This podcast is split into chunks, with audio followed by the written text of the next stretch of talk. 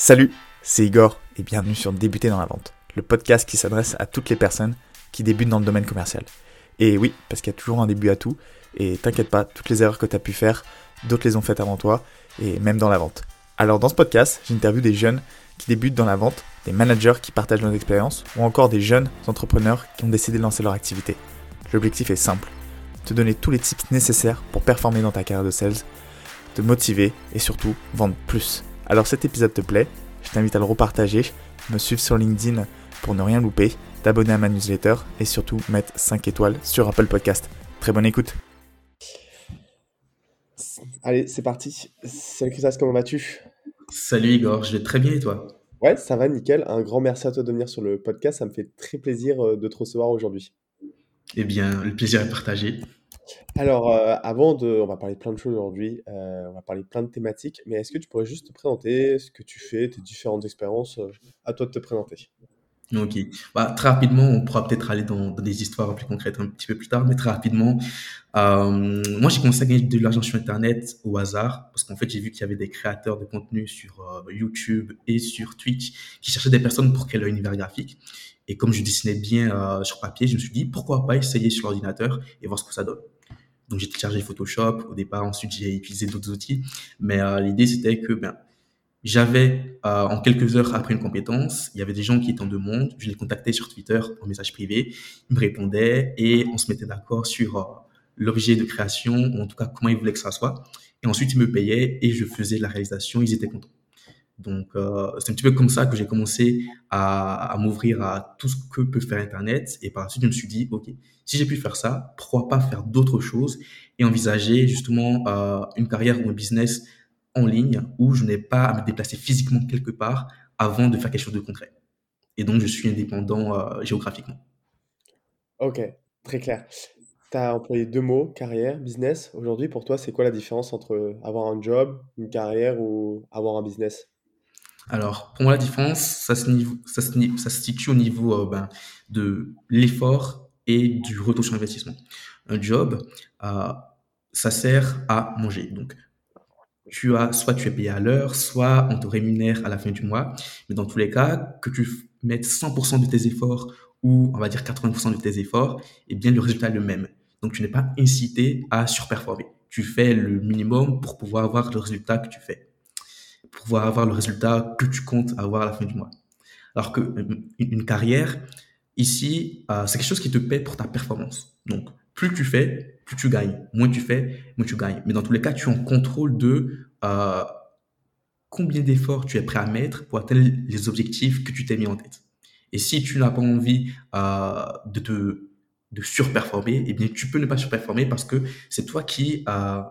un peu comme un bouton de volume pour contrôler, OK, là, je veux, dans cette période-ci, c'est super chaud, donc je vais baisser un petit peu.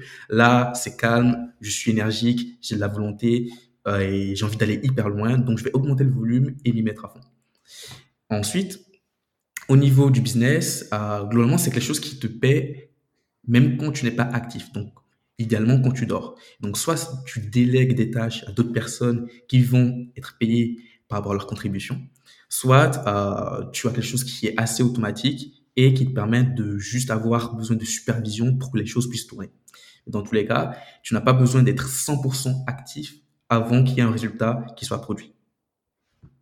Ok, très clair. Tu nous as parlé de ton parcours, quand tu es arrivé sur le net.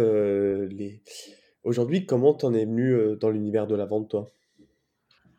C'est très simple, comme la première action que j'ai entreprise, c'était de contacter des gens et pour voir s'ils avaient besoin de mes services.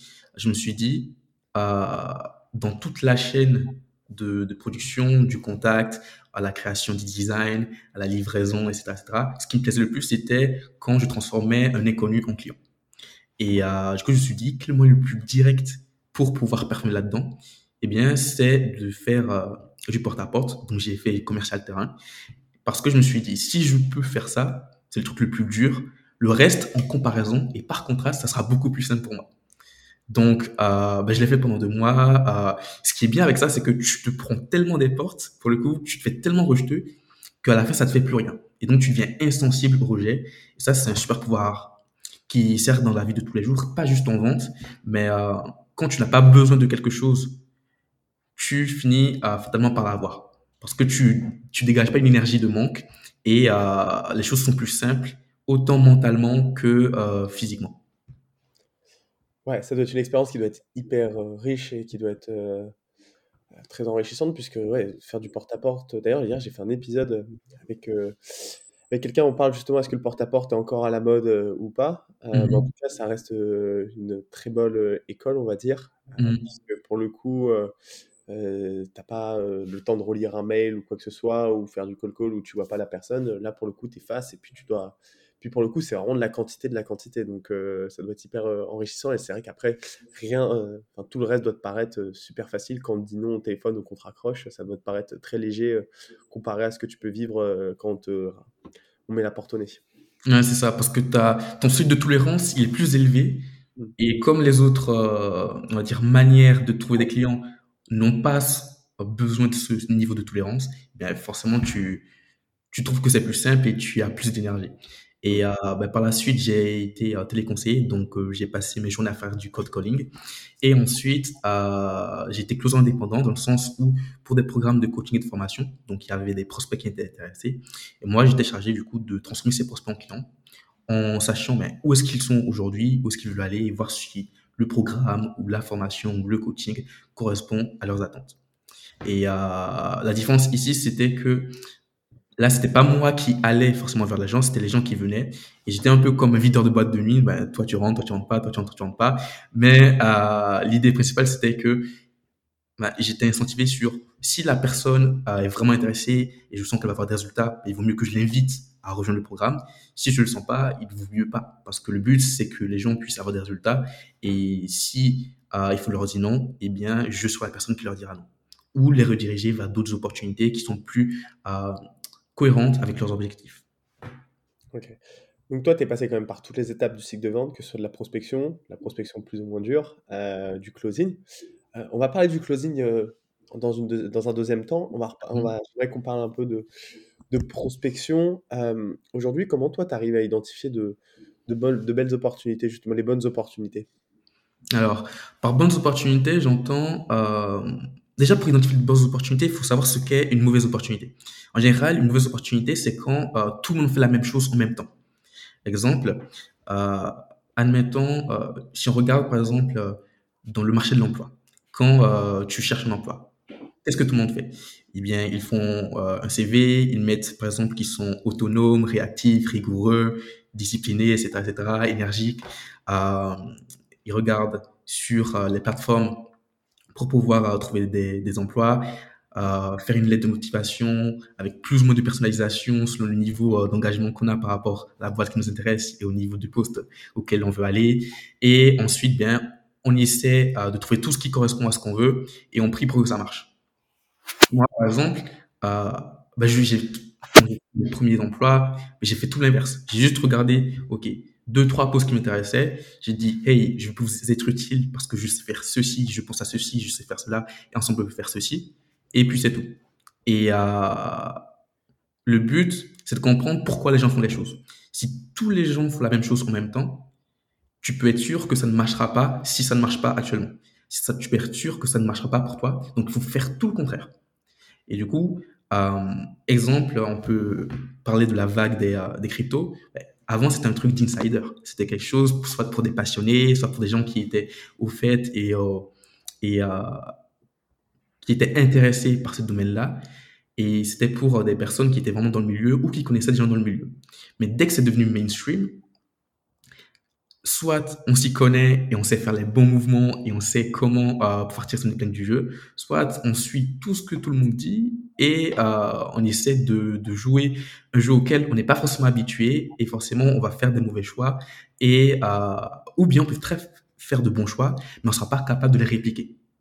Et donc une bonne opportunité, pour résumer ça, c'est quelque chose qui n'est pas mainstream, qui n'est pas habituel, qui est différent de ce que fait la masse des gens et qui te permet de pouvoir le répliquer sur un certain temps. Ça ne veut pas dire qu'elle va être éternelle, ça veut dire que pendant une certaine période, tu peux capitaliser dessus et tu peux avoir de bons retours sur investissement par rapport aux efforts que tu y mets et à l'intensité que tu mets dans ça. Maintenant, par rapport au business, mais une bonne opportunité, simplement quand tu vends un produit à une cible qui reconnaît un problème, ça c'est très important parce que si la cible ne reconnaît pas le problème, tu vas devoir l'éduquer sur le problème. Donc, c'est encore une autre bataille. Donc, si la cible reconnaît le problème, est décisionnaire parce que elle va pouvoir utiliser la solution et est toujours en recherche de solutions, là, il y a quelque chose à faire. Pourquoi ? Parce que tu parleras directement à la personne concernée. Tu pourras aller en détail sur qu'est-ce qui la dérange concrètement par rapport à cette situation ou par rapport au problème ou au sous-problème auquel elle fait face. Et ensuite, il faut qu'elle ait les moyens de résoudre ces problèmes-là. Parce que tu veux pouvoir construire une entreprise. Une entreprise, s'il n'y a pas de vente, il n'y a pas de développement, donc ça meurt. Très clair. Et on parle beaucoup de niches, justement. Tu vois, tu parlais des cryptos, tu faisais l'exemple, la comparaison avec les cryptos où effectivement c'est une tendance, etc. Et aujourd'hui, en business, effectivement, il y a des tendances aujourd'hui. Tu vois, ça l'est toujours, je pense, mais par exemple, on prend le fitness. Mm-hmm. Et donc, c'est très compliqué de se démarquer finalement des autres puisque tout le monde prend cette tendance. Par contre, il y a des gens qui vont dans des niches. Si on reprend l'exemple du fitness, il y a des gens qui vont se spécialiser tu peux voir la mobilité pour le genou, des choses comme ça. Et finalement, en ayant dans ces niches-là, certes, il y a moins de clients, par contre, il y a plus de gens intéressés. Donc, c'est plus facile, on va dire, de créer des vraies opportunités, de se créer une audience et de faire du business dans ces niches-là, plutôt que rester dans quelque chose de très tendancieux ou plutôt dans une thématique très générale, on va dire. C'est ça. Il vaut mieux être un gros poisson dans un petit océan qu'un petit poisson dans un océan large. Et c'est ce principe qui permet aussi de te démarquer, de savoir aussi vers qui tu dois t'adresser et où est-ce que tu peux les trouver. Et une autre chose par rapport aux opportunités, alors ça dépend du type de business qu'on veut faire et de nos priorités, de nos ambitions.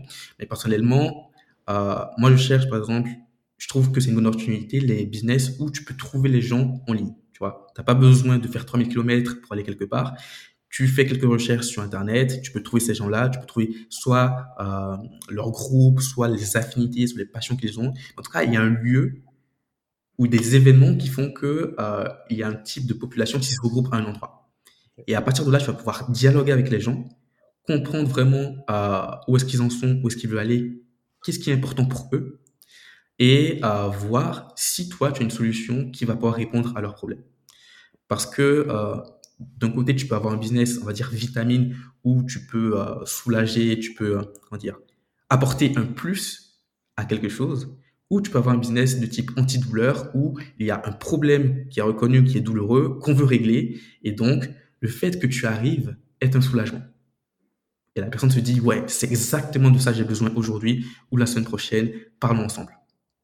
Et c'est plus simple, à mon sens, de se développer dans un business anti-douleur, dans le sens où tu n'as pas besoin de vanter des mérites de ceci ou de cela. Tu as juste besoin de vraiment comprendre intimement le problème des gens à qui tu t'adresses, l'articuler de façon à ce qu'ils comprennent que tu as compris leur problème.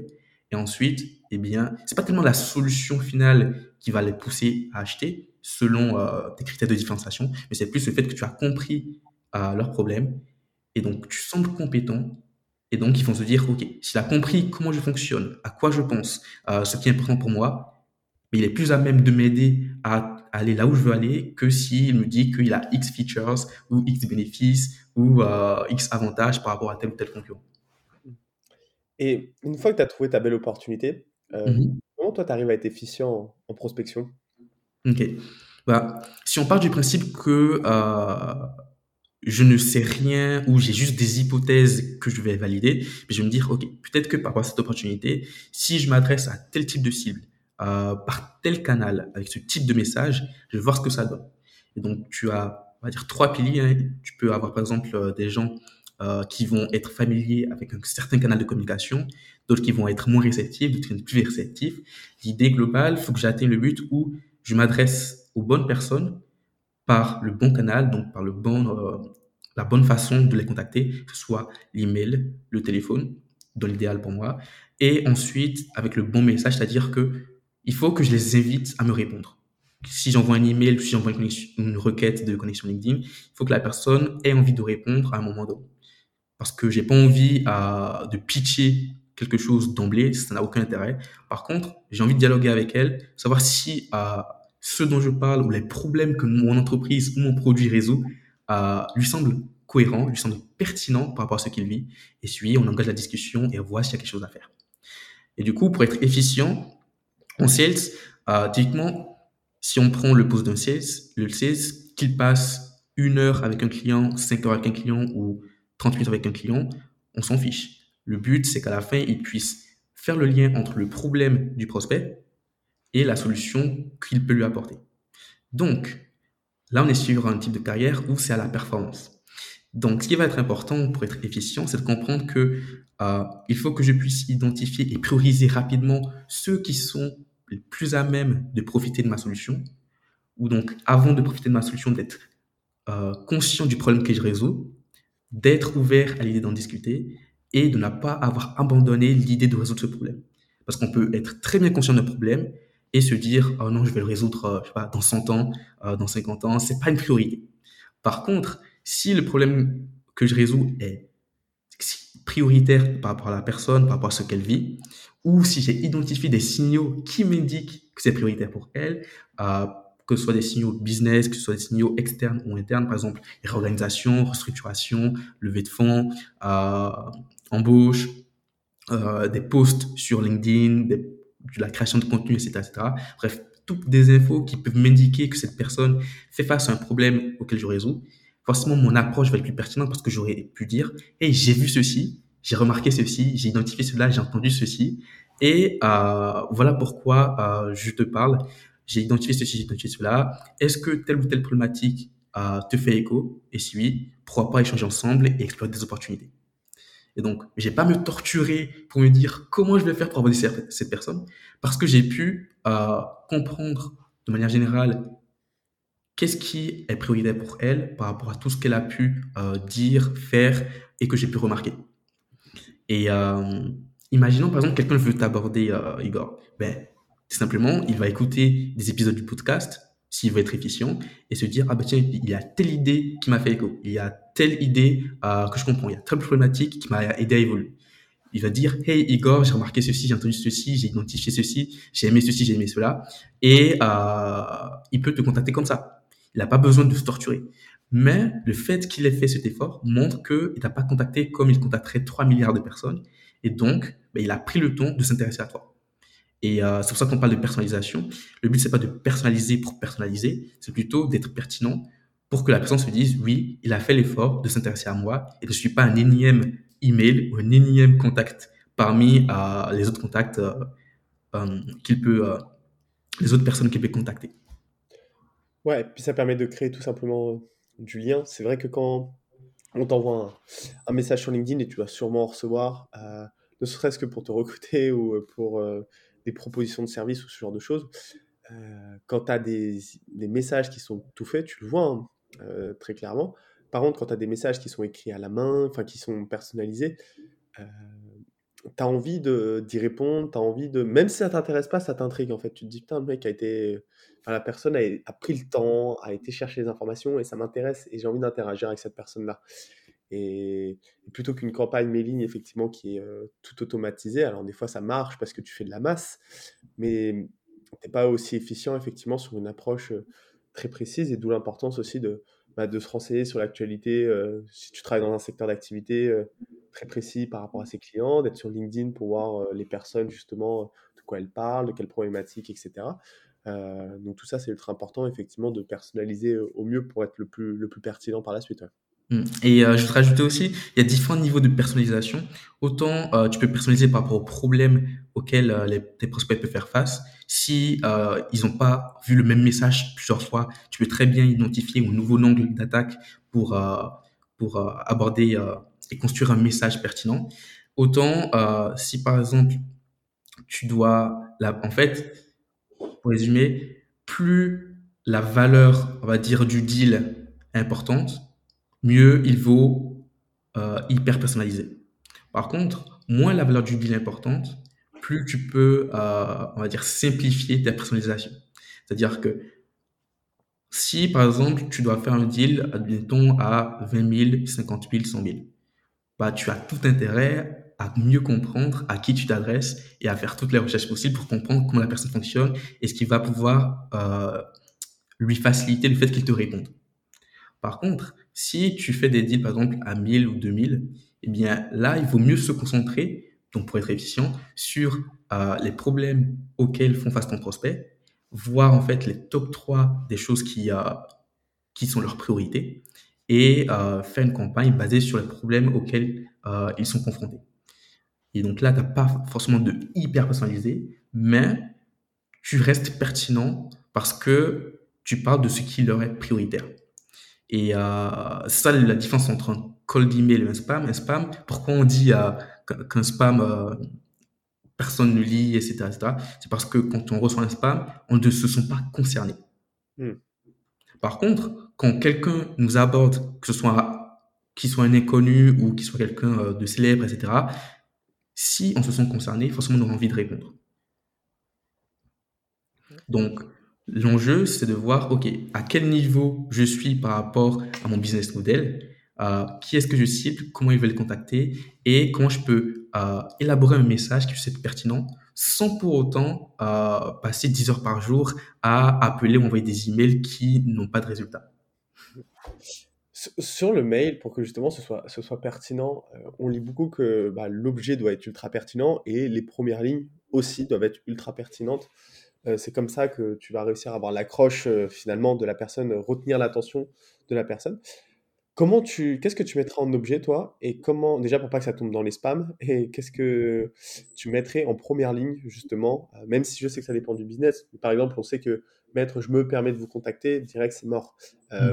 Qu'est-ce que des conseils, justement, pour pouvoir faire en sorte qu'on ne passe pas par la phase directement, hop, poubelle, supprimer. Ouais. Avant même d'écrire l'email, ça c'est quelque chose que j'ai découvert quand je m'y intéressais. Il faut s'assurer que le message qu'on écrit soit pertinent par rapport à la personne. Par exemple, si on se dit tiens, j'ai envoyé un email à telle personne. Si on se met 2 secondes dans la peau de l'autre personne, il faut qu'on puisse se dire OK, est-ce que je vais lire cet email ou est-ce que je vais pas le lire, ou dans quel cas je vais le lire. Et à partir de là, ça va nous permettre en fait d'avoir un fil conducteur pour se dire OK, par rapport à ce type de personnes ou ce type de segment, il faut qu'on m'aborde de telle manière.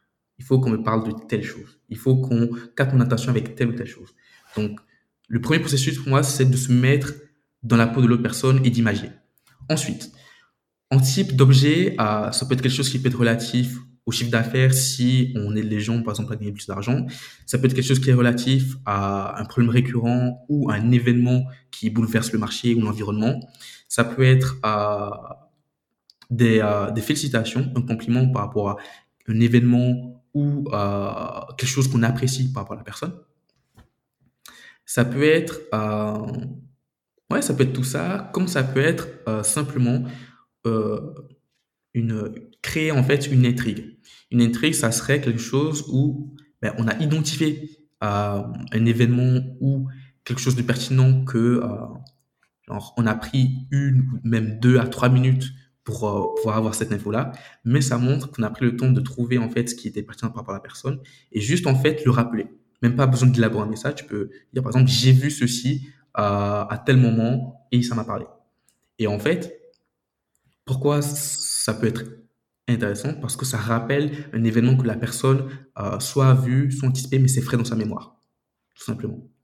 Et pour ceux qui cherchent des modèles tout faits de cold email ou de templates, etc., sachez que si vous tapez par exemple des templates sur Google, ceux qui sont en première page, par exemple, moi je ne conseille pas de les réutiliser. Pourquoi ? Parce que le temps que ça devienne public, tout le monde y a accès, tout le monde l'utilise, et si tout le monde l'utilise sur la cible auquel vous voulez vous adresser, eh bien, vous ne vous différenciez pas. Parce que les gens, ils sont forcément sollicités. Ils ont dû voir 5, 10, 15, 20 emails du même genre, du même acabit. Et donc, forcément, en essayant de copier un modèle qui a été utilisé, eh bien, finalement, vous ne solliciterez pas l'intérêt de la personne.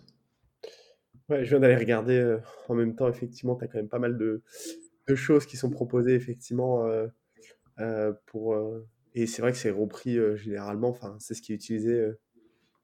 J'invite les gens à aller regarder, mais c'est vrai que c'est finalement c'est assez classique. Et oui, effectivement, on voit pas trop la personnalisation forcément là-dedans. Mmh. Donc pour résumer, ça peut être quelque chose lié à un événement, à quelque chose qu'on a aimé, ça peut être un compliment, ça peut être un problème futur, ça peut être un problème actuel, ça peut être juste dire merci à la personne. Par exemple, si quelqu'un écoute ton podcast et qu'il veut te contacter, ben, il peut dire merci pour telle ou telle info ou pour tel ou tel sujet, j'ai pu apprendre sur cela, et il aura ton attention. Il n'aura pas besoin de chercher à 3 milliards d'informations. Il aura juste pris le temps de s'intéresser à toi et à ce que tu fais. Très clair. J'aimerais qu'on passe à la partie plus liée au closing. On en a pas mal parlé en off en plus avant de préparer cet épisode, puisque tu as été formé par Candice qui est passée sur l'épisode. Et avec qui on a parlé closing. Yes. Donc, tu as eu à peu près la même expérience que... Ben, tu faisais très clairement le même job, on va dire, que la même mission que Candice. Aujourd'hui, comment toi, tu arrives à être efficient en closing ? Alors, comment j'arrive à être efficient ? Je vais vous raconter une petite histoire. Par contraste, quand je faisais du porte-à-porte, quand j'étais téléconseiller, avant d'être dans le bon closing, etc., même quand je débutais en closing, j'avais remarqué que dans la structure, les objections, elles arrivaient à la fin, tu vois. C'était la barrière à dépasser avant le close. Et je me suis demandé plusieurs fois pourquoi c'était à ce moment-là qu'on devait traiter les objections. Pourquoi on devait passer 30 minutes, 40 minutes à faire la découverte, attendre que l'objection arrive, être prêt à dégainer son bouclier pour pouvoir les contrer et ensuite finaliser la vente. Et je me suis dit que ce n'était pas quelque chose qui était efficient, ça me dérangeait. Et j'ai remarqué que il y avait plusieurs types d'objections qui revenaient assez souvent. Et selon le contexte, je me suis dit pourquoi pas changer le script, mettre les objections au début. C'est-à-dire que au lieu d'attendre 30-40 minutes que l'objection arrive, je peux dire directement à la personne tiens, avant que les personnes comme vous, donc ça dépend de la cible, hein, avant que les personnes comme vous s'engagent avec nous et qu'on puisse faire partie d'une collaboration, ils sont préoccupés par ce sujet-ci, ce sujet-là et ce sujet-là. Est-ce qu'il y en a qui vous font écho ? Donc là, la personne va me dire, oui, tiens, je suis préoccupé par exemple par le temps d'implémentation. Ok, eh bien, je suggère, pour qu'on puisse gagner tous les deux du temps, qu'on en parle maintenant. La personne va dire, ok. Et donc, je traite l'objection dès le début. Et pourquoi je fais ça ? C'est simple. Si la personne est vraiment intéressée, eh bien, on va pouvoir dialoguer. Si elle n'est pas intéressée, elle va soit éviter le sujet, ou soit elle va vouloir aller beaucoup plus vite que la musique. Et donc, ça m'indique qu'elle est juste là pour montrer un signe d'intérêt, mais elle n'est pas prête à s'engager. Autre chose, c'est dans mon mindset quand je suis en call. Quand je suis en call, mon but, ce n'est pas de convaincre la personne pour qu'elle puisse acheter la solution. Mon but, c'est de me dire, OK, nous, on résout tel type de problème. On a tel type de solution. Donc, c'est au prospect de me convaincre que son problème vaut la peine d'être résolu et qu'il faut du coup passer par nous, par notre solution pour qu'il puisse atteindre ses objectifs. Et donc, c'est pas à moi de d'argumenter ou de démonter ou d'être dans la force, dans la confrontation. Je me mets en arrière, j'observe et c'est au prospect de se livrer et de me dire qu'est-ce qu'il a fait jusqu'à maintenant ? Et s'il ne veut pas se livrer, ce qui peut être le cas, hein, parce que ça arrive quand on fait du closing, mais mon but, c'est de proposer en fait toutes les alternatives à la solution à laquelle je propose. Et c'est à lui d'argumenter pourquoi ces alternatives ne sont pas cohérentes avec ses objectifs. Exemple, imaginons, tiens, tu veux développer ton podcast. Et imaginons, j'ai une solution, on va dire, d'intelligence artificielle qui te permet de pouvoir séquencer ton podcast, de pouvoir créer plusieurs types de contenus, de pouvoir les diffuser sur différentes plateformes. Et tu as juste à cliquer sur enregistrer et publier. Moi, je peux te dire, tiens, qu'est-ce que tu as fait jusqu'à maintenant pour essayer de développer ton podcast ? Tiens, tu as pu faire des publications sur les réseaux sociaux, tu as pu être actif avec tel ou tel plateforme, tu as pu interagir avec tel ou tel partenaire, etc. Okay. Qu'est-ce qui t'amène aujourd'hui ? J'ai envie d'avoir plus d'impact, etc. Donc, tu me livres tes objectifs. Et ensuite, tu peux me dire, ok, quelle est la différence entre ma solution et les autres outils qui permettent de justement séquencer mon podcast, ou bien tu peux même prendre un monteur qui va pouvoir s'occuper en fait du séquençage et de la distribution de ton contenu sur les autres plateformes. Et donc, avant même que toi, tu puisses penser à ça, moi, je vais te dire, OK, voici ces alternatives-là. Et c'est à toi, du coup, de me dire, bah, tiens, j'ai déjà essayé ici, ça n'a pas marché. Ou bien, j'ai envisagé ceci, mais ce n'est pas objectivement réalisable par rapport à ce que j'ai envie de faire, etc., etc. Et donc, c'est plus à moi de te dire, c'est notre solution, elle fait ci, elle fait ça. C'est à toi de juste démonter toi-même toutes les alternatives possibles. Et si tu arrives à le faire, bah, ça veut dire que tu es vraiment intéressé. Donc, on peut faire quelque chose ensemble. Tu as parlé d'objection un petit peu avant. J'aimerais qu'on parle de l'objection la plus courante, on va dire. L'objection, c'est trop cher. Comment toi, tu arrives à répondre à cette objection ? Ok. Ben, par rapport à cette objection, il faut déjà déterminer si c'est une objection, on va dire, automatique. Tu vois, la personne, ben, c'est dans son esprit, c'est automatique de dire à chaque fois, c'est trop cher. Ou si c'est une vraie barrière. Donc, je vais d'abord clarifier l'intention de la personne en disant... Ben, c'est trop cher. Okay. Qu'est-ce que tu veux dire par rapport à là ? Est-ce que ça veut dire que ce n'est pas du tout abordable ?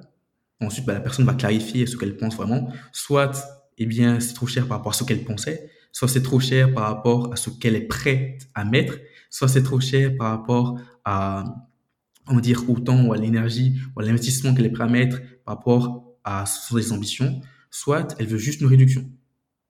Donc, il y a plusieurs possibilités. Donc, je ne vais pas essayer de contrecarrer ça immédiatement en disant « Non, c'est pas cher.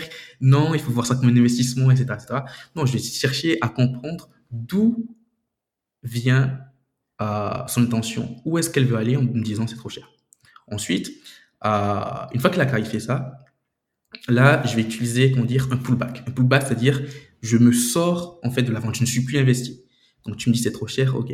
Et tu me clarifies en disant « Ouais, mais ouais, c'est trop cher par rapport à ce que j'avais imaginé ou c'est trop cher par rapport à la concurrence, etc. etc. » Ok.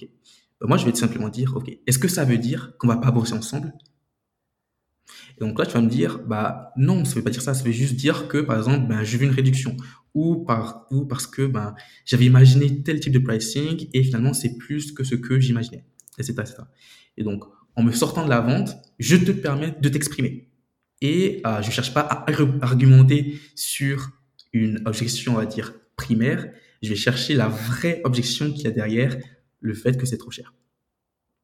Et ensuite, eh bien, soit pendant notre conversation, j'aurais identifié en fait quel est le problème auquel on est confronté et combien ça coûte justement de ne pas passer à l'action. Et donc, je peux te faire un contraste. Hein. OK. Si c'est trop cher par rapport à ce que vous dites, effectivement, on peut faire une réduction, même 10% de réduction. Ça ne change pas le fait que ben, votre problème vous coûte, par exemple, 5 000 € par mois. Et donc, cet effet de contraste, ben, on va pouvoir dialoguer pour voir vraiment si c'est juste trop cher par rapport à ce qu'elle voulait ou si la personne est vraiment engagée et veut trouver une solution.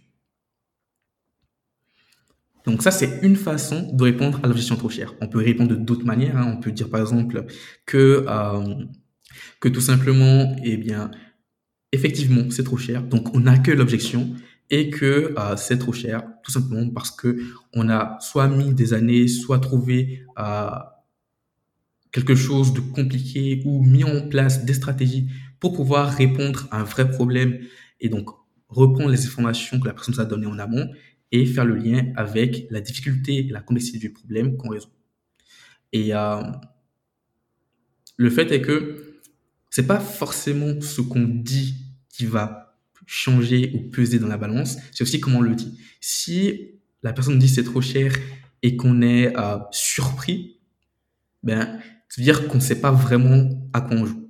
Ou si la personne dit c'est trop cher et qu'on cherche forcément à forcer notre conception de la solution sur elle, forcément ça n'a pas marché, puisqu'il vaut mieux que la personne se convainque elle-même qu'il faut passer à l'action plutôt que lui dire qu'il faut passer à l'action. Ok, très clair. Bah, écoute, merci beaucoup d'avoir répondu à toutes mes questions. Je vais te poser les deux dernières questions que je pose à tous mes invités. Qu'est-ce que tu aurais aimé savoir quand tu as commencé dans le domaine commercial ? Ce que j'aimerais savoir, c'était que il y a disons deux composantes dans le fait d'atteindre cet objectif. Il y a la compétence que tu as, donc le fait d'être bon, en fait, le fait d'être performant, et aussi l'opportunité dans laquelle tu es. C'est-à-dire que tu peux être 10 sur 10 en compétences, on va dire, mais si tu es dans une opportunité à 3 sur 10, tu vas caper à 3 sur 10. Peu importe tous tes efforts, peu importe toute la bonne volonté, peu importe toute l'énergie, toute l'intensité que tu as, eh bien, tu auras toujours un plafond. Alors que même si tu es, admettons, 7 sur 10, si tu as une opportunité à 10 sur 10, mais tu seras toujours plus performant et tu auras même moins besoin de t'investir. Par contre, si tu t'investis, ben forcément, tu vas pouvoir dépasser les plafonds que si tu étais resté dans une opportunité à 3 sur 10. Et pourquoi je parle de ça ? C'est-à-dire que quand on est en vente, virtuellement, on peut vendre n'importe quoi. Donc, quelle est la manière la plus efficiente d'évoluer dans le monde de la vente ? Ben, c'est d'être dans des process où on fait de la vente complexe, où on vend à des organisations. Et donc, autant au départ, ben, tu peux vendre, on va dire, du low ticket pour te faire des armes, pour comprendre la nature humaine et évoluer, etc. Mais autant, une fois que tu as capté tout ça et que tu n'es plus un débutant, eh bien, il faut passer à autre chose. Il faut essayer de vendre des choses plus complexes, plus difficiles ou qui répondent à des problèmes plus complexes. Parce que plus le problème est difficile, plus la solution aura de la valeur et donc plus le prix sera élevé, donc plus ta performance sera meilleure. Parce que ce que tu vends à, disons, 20 000 euros, 50 000 euros aura plus de valeur et plus d'impact sur ta vie en général que ce que tu vends à 1 000 ou 2 000 euros. Très clair. Et sur quel point tu souhaites progresser, prochainement ? Alors, le point sur lequel je souhaiterais progresser, c'est vraiment le fait de ne plus se soucier en fait de certaines choses. C'est-à-dire que en fait, il y a des événements qui arrivent dans la vie et tu n'y peux rien. Et dans le moment présent, tu n'y peux rien pour X raisons, mais ton cerveau te dit bah, il faut faire quelque chose, il faut faire ceci, il faut faire cela, mais donc tu rumines. Donc ça te vole en fait ton énergie, ça te vole ton attention, ça te vole ta paix intérieure, alors que tu n'y peux rien. Et donc moi, l'idée, ce serait justement de me détacher de ça et de mieux gérer le mental quand il y a des choses imprévues qui arrivent et de pouvoir me focaliser sur ce que je peux faire maintenant et d'ignorer ce que je peux pas faire maintenant. Très important pour la vie pro, mais aussi surtout pour la vie perso. C'est ça. Ok, bah écoute, merci beaucoup d'avoir pris ton temps et d'avoir répondu à toutes mes questions. Ça donne plein de conseils pour toutes les personnes qui débutent dans la vente. Je te souhaite une très belle fin de journée, puis surtout plein de réussite pour la suite. Merci. Merci de m'avoir reçu sur ce podcast, Igor. Et oui, c'était un plaisir d'échanger avec toi. Allez, salut. Salut.